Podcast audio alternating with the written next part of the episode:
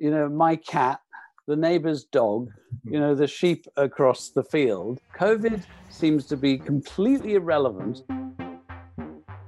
A person in a care home may need 10 times more than you or I just to have that normal level that would give you the beginning of a fighting chance if you ever got an infection.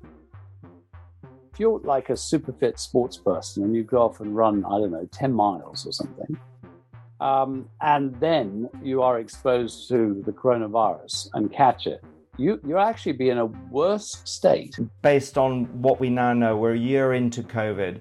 What's the best that people can do both for prevention and for early treatment? When the second wave hit, I contacted one intensive care unit. and said, why haven't you started? They said we've got no supplies.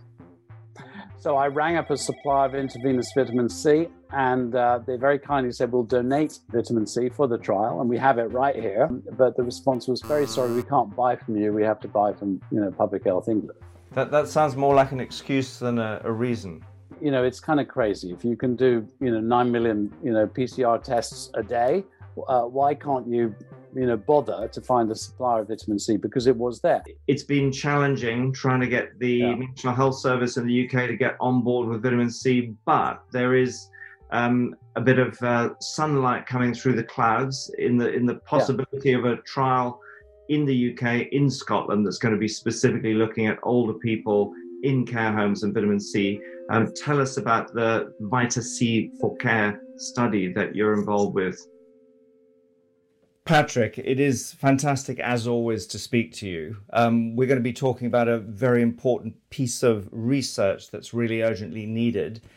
Before we get on to that, um, Patrick, for people who don't know you, and there are a few people left on the planet who don't, just give us a quick bio. Why are you so passionate about vitamin C? Uh, well, a real quickie. I mean, I'm basically a psychologist originally, and I got interested in the brain.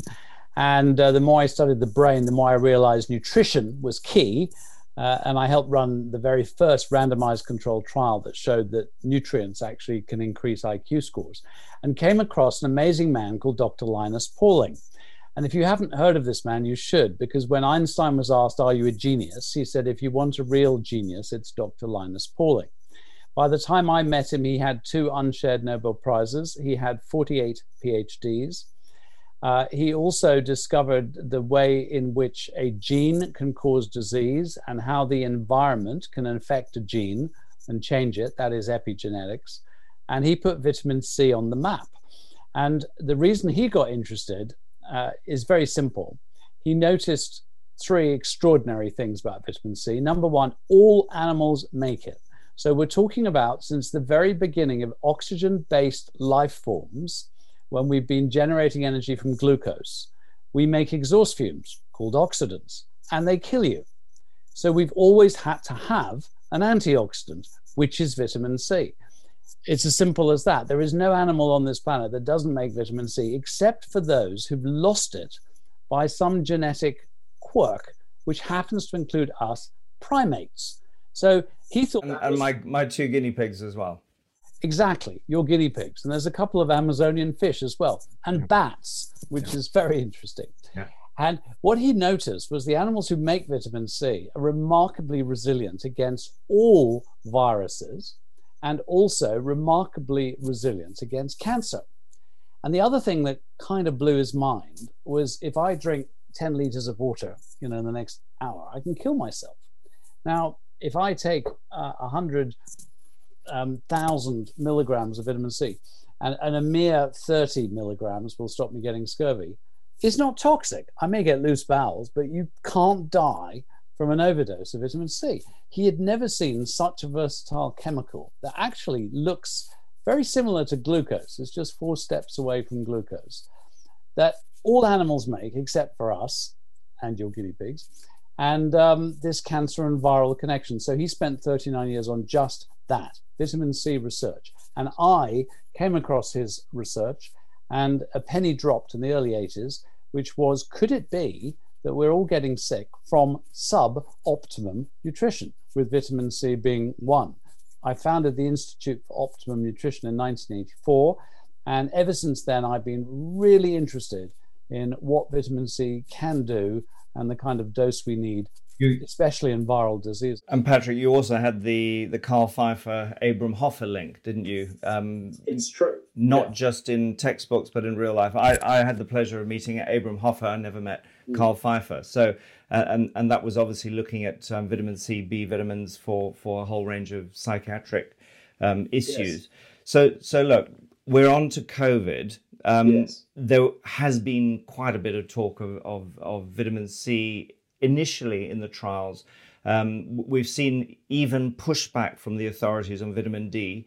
Um, you uphold, as do we, and as do a number of uh, key researchers and clinicians around the world, that um, low vitamin C status is a significant predisposing factor for severe COVID disease. We're really only interested in severe COVID disease, not necessarily elimination of the virus. So, tell us how important um, low vitamin C status, and you mentioned scurvy, yes. how does that pan out? I mean, the first thing to understand is that I mean, when you've got a level of 11, or call it 10 for ease, you're into the scurvy range. U- units, Patrick, units. Uh, nanomoles per litre in your blood. Now, uh, when the UK do surveys, they want everyone to be above 50. So that's sort of considered acceptable. Uh, if you look at animals, animals keep their blood, this is animals that make vitamin C, they keep their blood level between 60 and 70 regardless. If they are exposed to a virus, they will massively increase their production of vitamin C. I mean, a goat can make up to 50 grams a day. One gram is 20 oranges worth, by the way.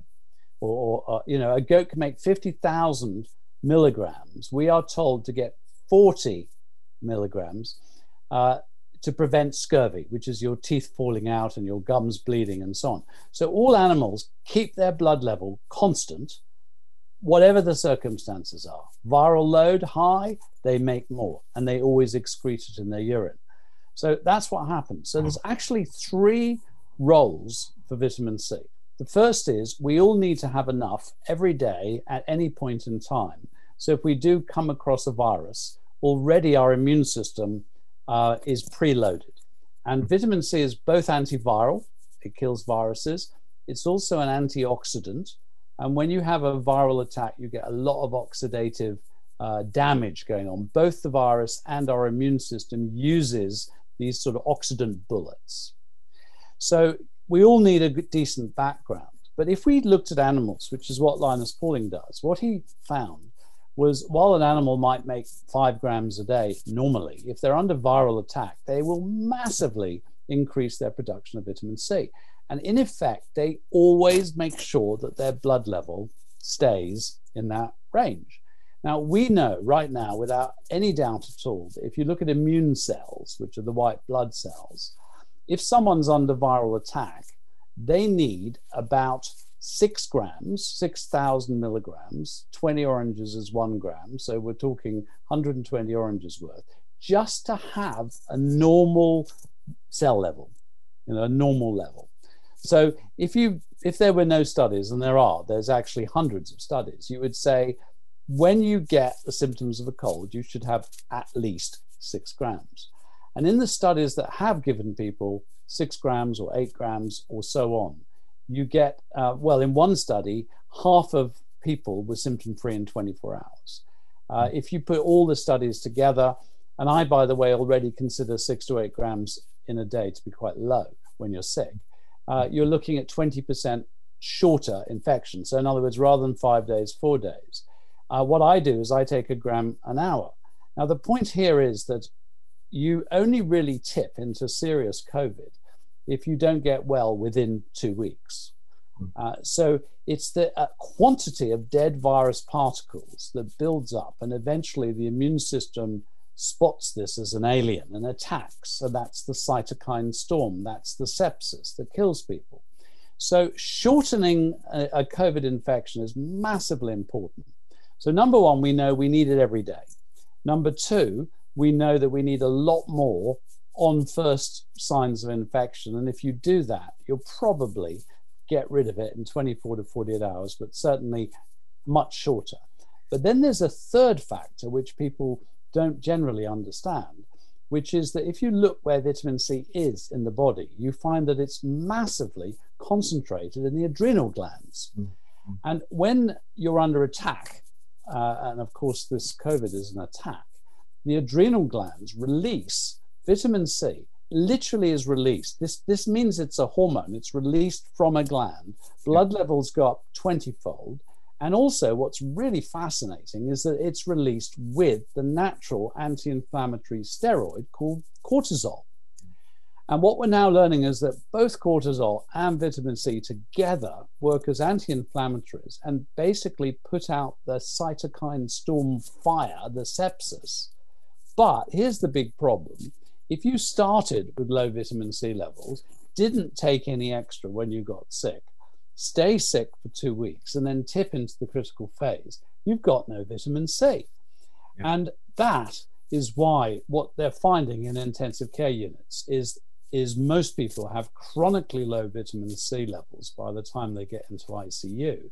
And also, the level of vitamin C predicts their chances of surviving. Yeah, which is also why corticosteroid therapy combined with IV vitamin C has been shown in some of the uh, clinical trials to, to actually yeah. work very, very, very well. So, alongside other nutrients, obviously, the average person has heard an awful lot about vitamin D in relation to COVID. They've also heard about zinc. Is it yeah. just another important synergistic player? How much on its own would would yeah. no it does an awful lot on its own. See the thing is in a sense if you look at the evolutionary point of view we're all designed to be naked living outdoors and a lot further south you know than the uk so you know and in winter when the angle of the sun is not enough it's obvious that we all become vitamin d deficient. So in a sense we are all designed to have more vitamin d especially in the winter than you know than we are achieving. So everyone needs to supplement vitamin d and get their blood level up to a certain point. Um, it takes about four days to convert the vitamin D that you might eat in a mackerel or take in a supplement into the hormonal form that you know that helps to support immunity. So what I'm trying to say here is while there's nothing wrong, especially if you've got low vitamin D and taking a lot of vitamin D the minute you get sick, it doesn't work like vitamin C within 30 minutes. Hmm. You know, it takes much longer. From a, I mean, you mentioned from an evolutionary perspective. Let's just on vitamin C.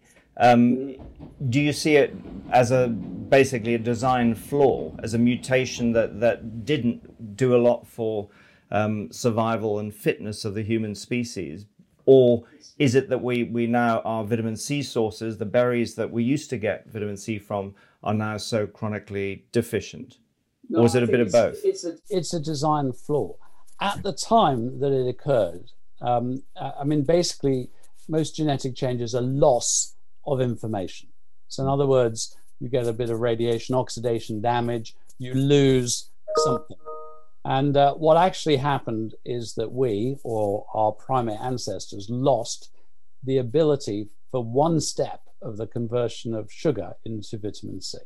All animals make vitamin C from glucose, all plants from fructose, from sugar we lost the, the last ability to do that. Now, what would that have meant? Well, if we were living in a tropical jungle, uh, all apes consume grams of vitamin C. A gorilla, 4.5 grams. Smaller monkeys, 2 grams. So they are guzzling all day long fruits, berries, leaves, shoots, roots, etc. So they're eating it. So if you lost the ability to make it, but you're eating several grams, um, what does that mean? It probably means you have an advantage. Why? Because all that glucose, all that sugar, all that energy that would have been used to make vitamin C is now available. So you become the fastest, you know, you become the sort of top shagging monkey, so to speak. You know, yeah. you are the best.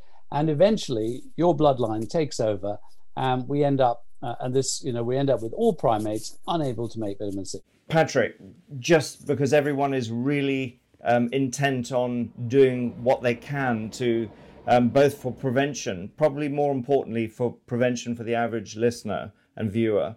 Um, what, based on what we now know, we're a year into COVID, mm. a combination of available trials and background knowledge, years of clinical experience with vitamin C, what's the best that people can do both for prevention and for early treatment?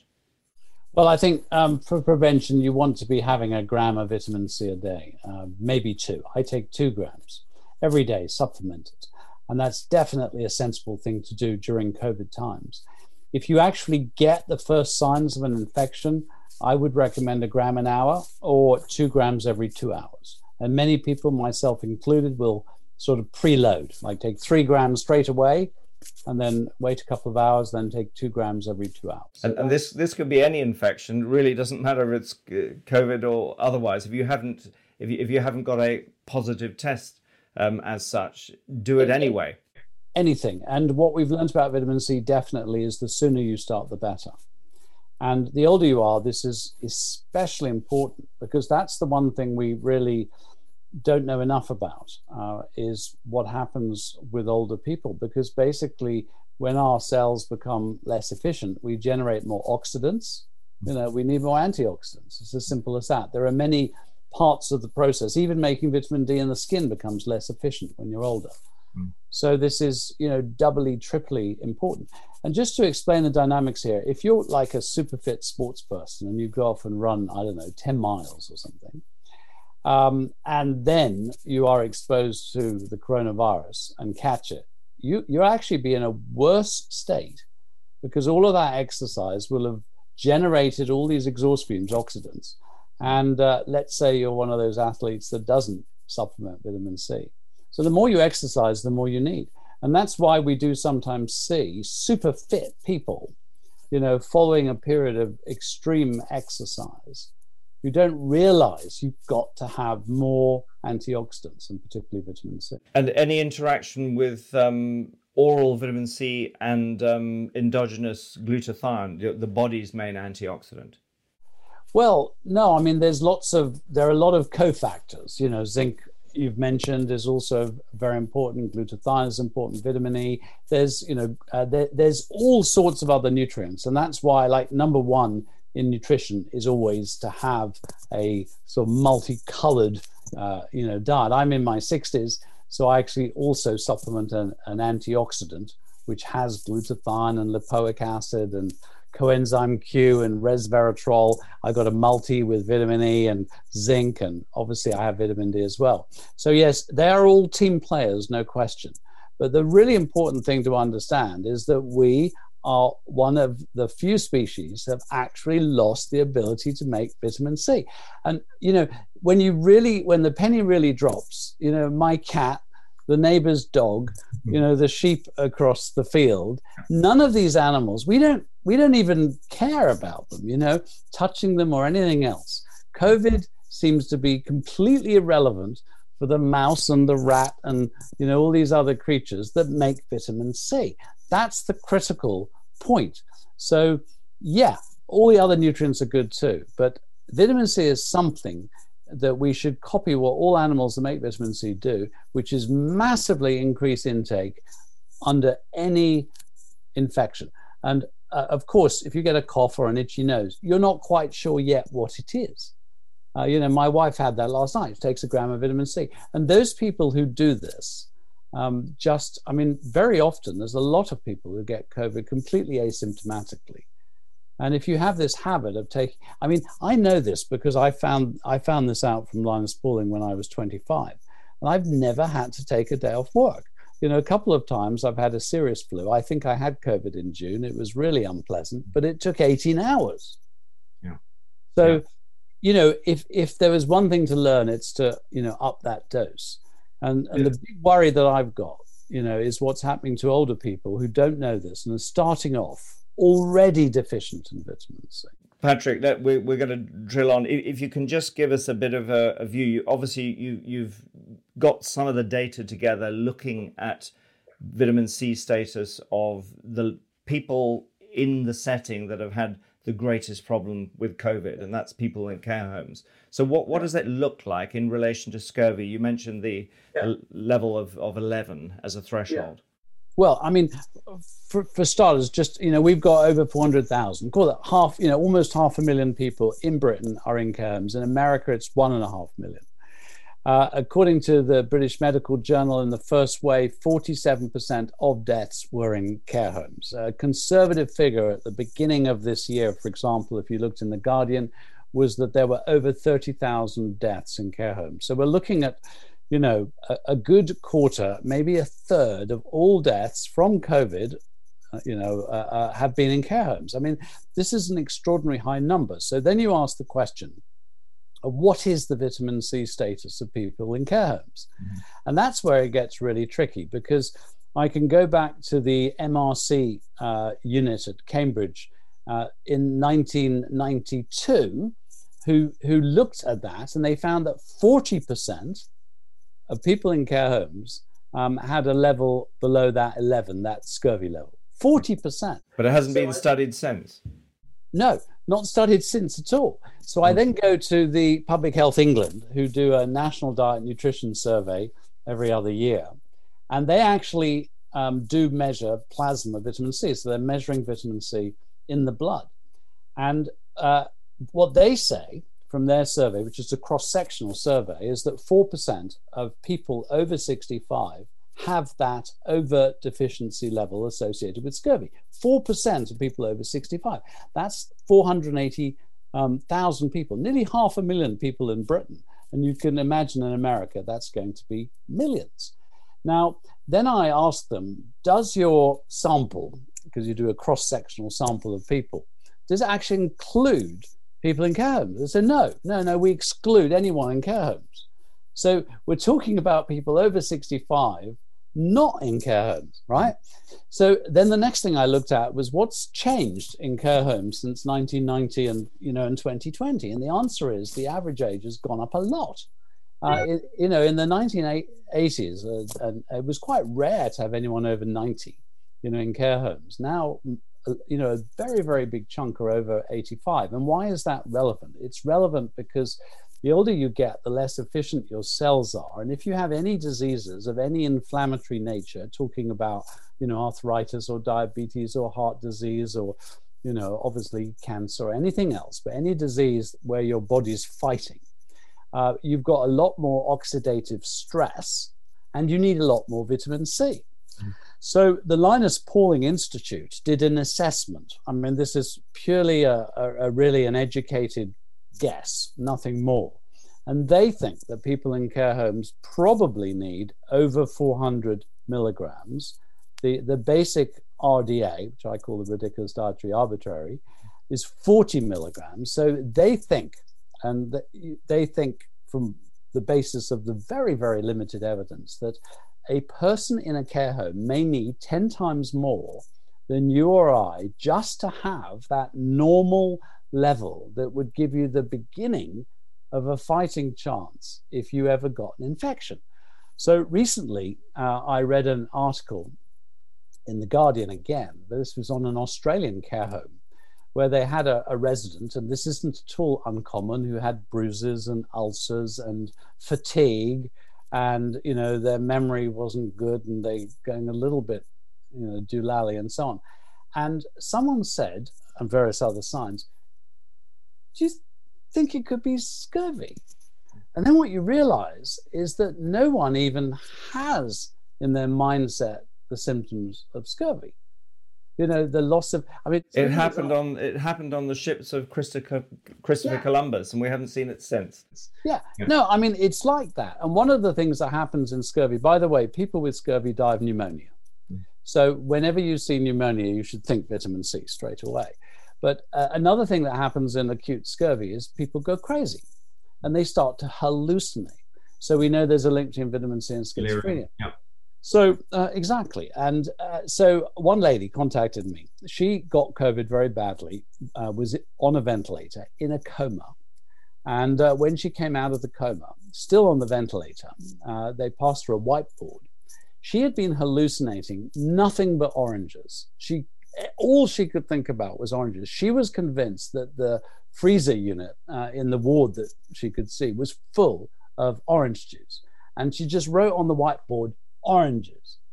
It took him four days to get any orange juice, but she was hallucinating oranges. And of course, or, orange juice isn't, isn't a great source anymore. It's not a particularly no, rich source. Probably not. But her body was, and funny enough, I met a, an Asian family. Um, the the mother's a GP, and uh, she and her husband and all the kids got COVID.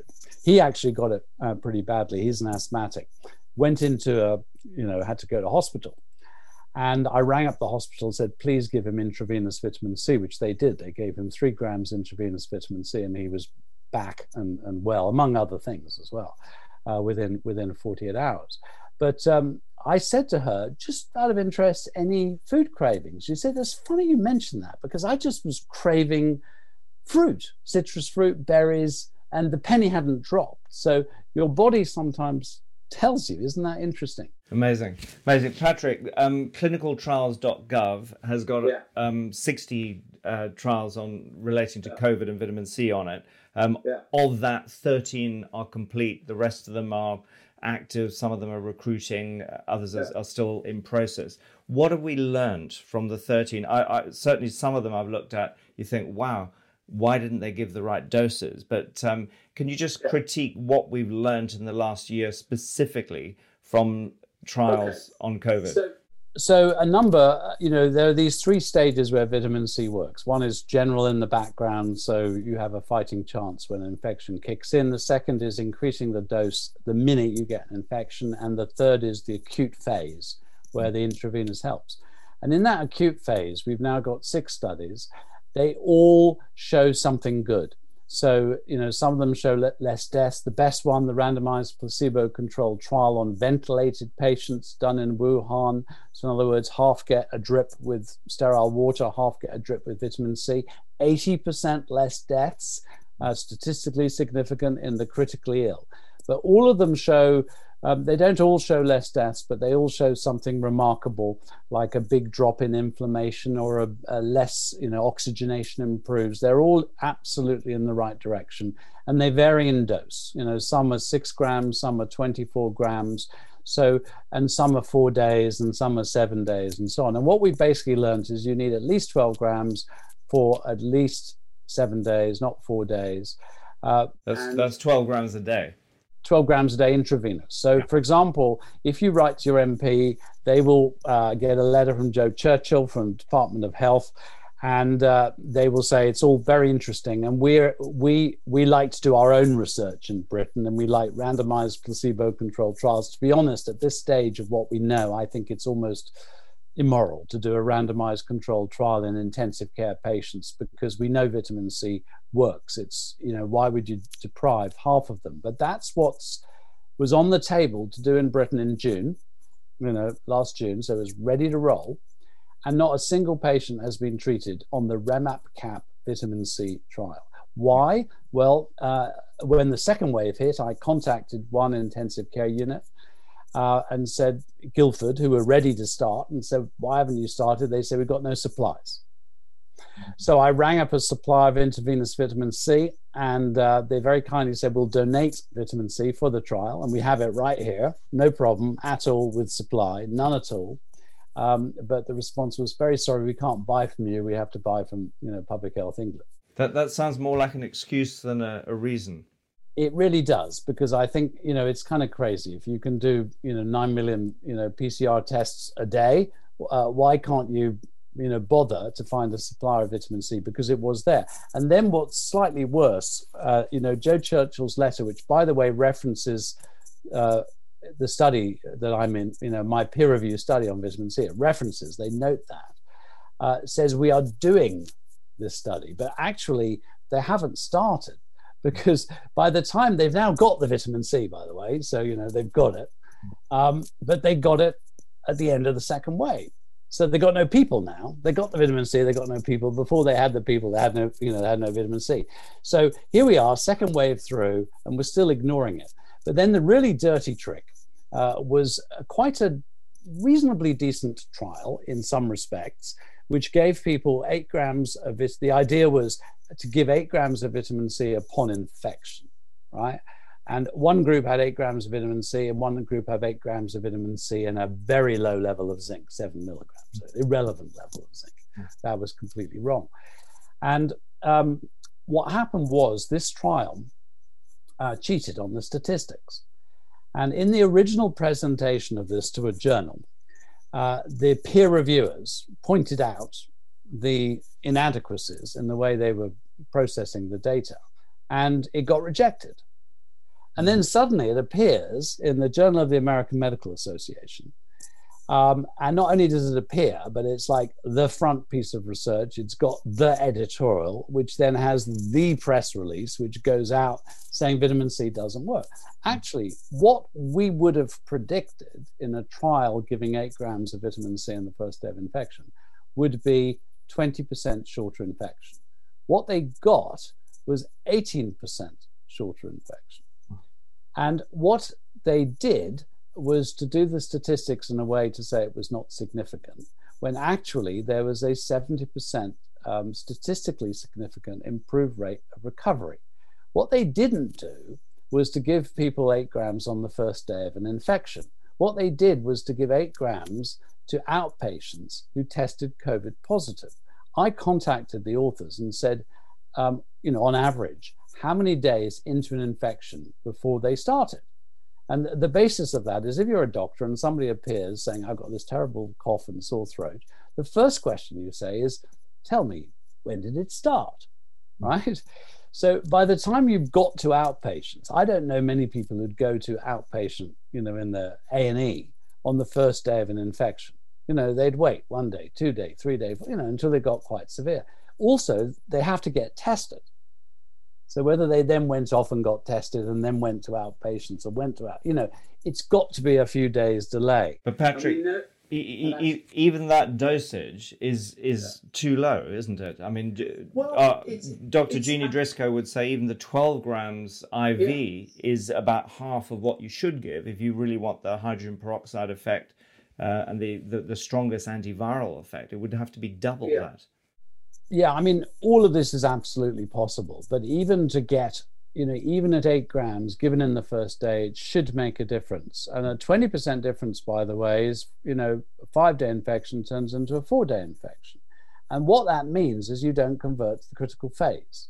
Hmm. So, yes, uh, in other words, if we know that one or two grams doesn't work and eight grams does, then at least we've got somewhere. The next question is Does 12 grams work better than eight grams, you know, and so on?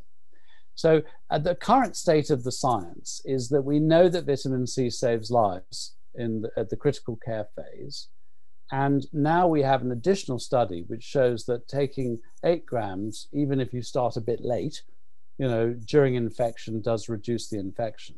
And, and, and then you say, well, why not do it? I mean, you know, why not roll it out? But of course, the the within a typical critical care um, setting, you have people with a very diverse range of comorbidities.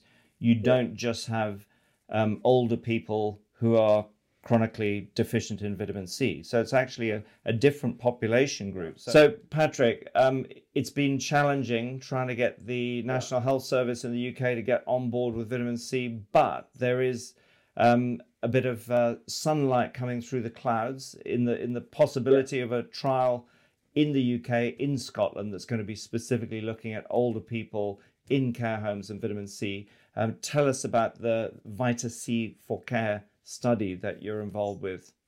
Yes, so I've teamed up with uh, Associate Professor Anitra Carr, who's actually from New Zealand, University of Otago, who's one of a really good vitamin C researcher, and Professor Phyo Myint, uh, a lovely gentleman. He is the clinical chair of medicine and old age at the University of Aberdeen. And also Dr. Alan Sneddon, who's from the Rowett Institute, uh, which is very well known all over the world for its work on nutrition and metabolism. And also uh, NHS Grampian uh, with, uh, with Dr. Uh, Kastura. And what we're going to do is go into care homes uh, in Scotland, and it's it's a remarkably simple and clever little study because we're going to find out how much vitamin C is actually needed in older people in care homes. And the way we do this is that when we were talking about animals always keeping their blood level of vitamin C at a certain point, and when we look at the government who want you to be above 50 nanomoles per liter in the blood. When you're at that level, you always have some vitamin C spilling into the urine. Mm-hmm. So you should always be excreting some vitamin C. It's, by the way, very protective for your, your bladder and so on. So when people say when you take vitamins, you just make expensive urine, you actually should be excreting some vitamins in your urine. So what we're going to do, we've got vitamin C sticks, P sticks. Mm-hmm. Uh, and we're going to give people every day, gradually, an increasing amount of vitamin C and measure the vitamin C in the urine. By the way, it takes three hours to go from, you know, your food to your blood to your urine. So there's a delay. But every day we're going to crank up the dose a bit, a bit, a bit, a bit, a bit, a bit. And for each individual, we will find out at what dose they start to spill vitamin C into the urine. In other words, achieve their level. We have a separate study, by the way, looking at blood and urine. Um, so we know what's going on, but we don't want to jab a whole lot of old people. Uh, urine sticks are very, very non-invasive. So in this, this is yeah. this is also completely independent of COVID initially because uh, it's um, nothing to do with COVID. Just to establish the levels. Exactly. Yeah. It doesn't mean doesn't matter if they've been vaccinated or not vaccinated, etc. We're just simply asking the question: How much vitamin C does an older person in a care home need to have a normal tissue saturation. And you know that is like step one because if you don't have that and a virus comes along which rapidly uses up vitamin c you don't have a chance at all uh, this is the study we're doing it's a very clean study it's relatively inexpensive. We can do all of this for 20000 pounds. You know i mean as studies go that's remarkably cheap. What kind of numbers would go through the program? It's we need 30 people to do this. You know it's not so many uh, to establish that.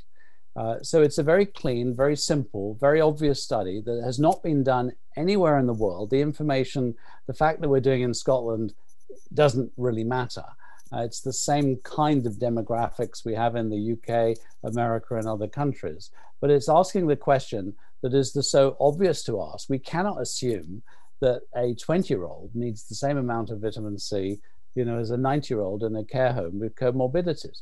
And, and you, you're measuring blood levels alongside it or? No, we have a we have a separate study where we're looking at the dynamics of blood and urine.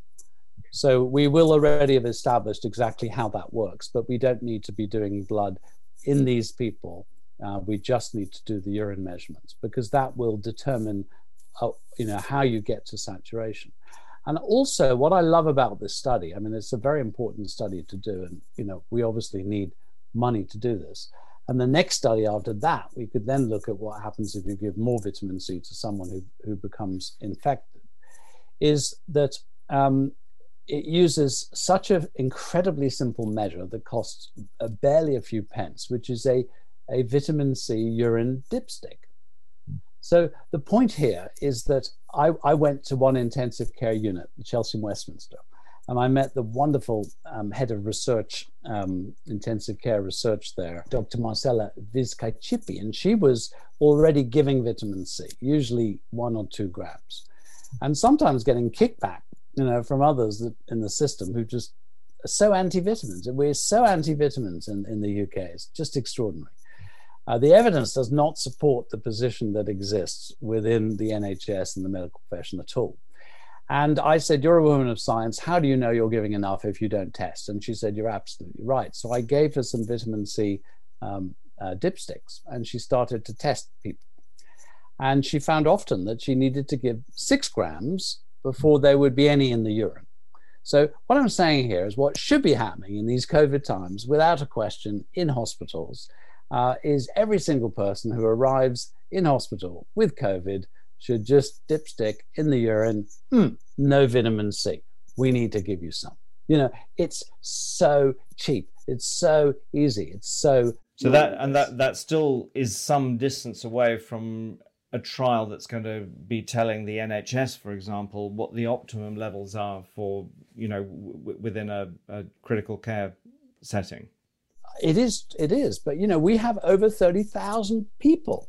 I mean our grandparents have died in care homes. In america you know the number is probably 100,000 people. And I know people have this sort of, oh, they're old and they're going to die anyway, and they sort of just pass it off. But this, this isn't right.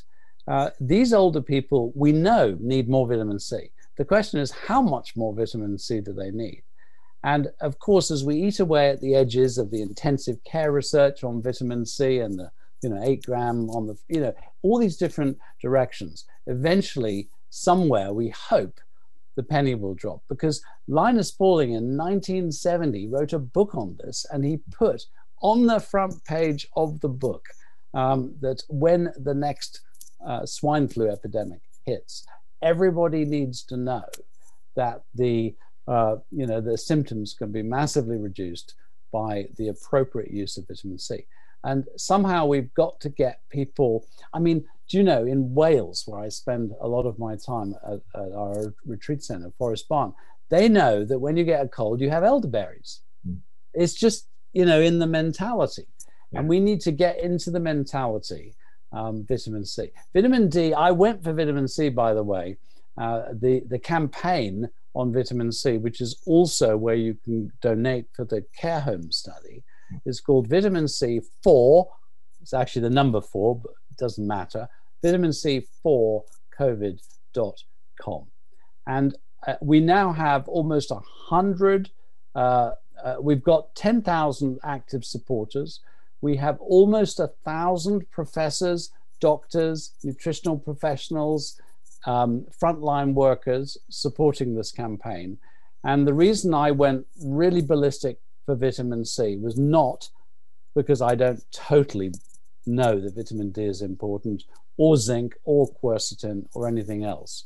But I knew that vitamin D was already being championed, and I knew that we had already over a hundred relevant studies on vitamin C.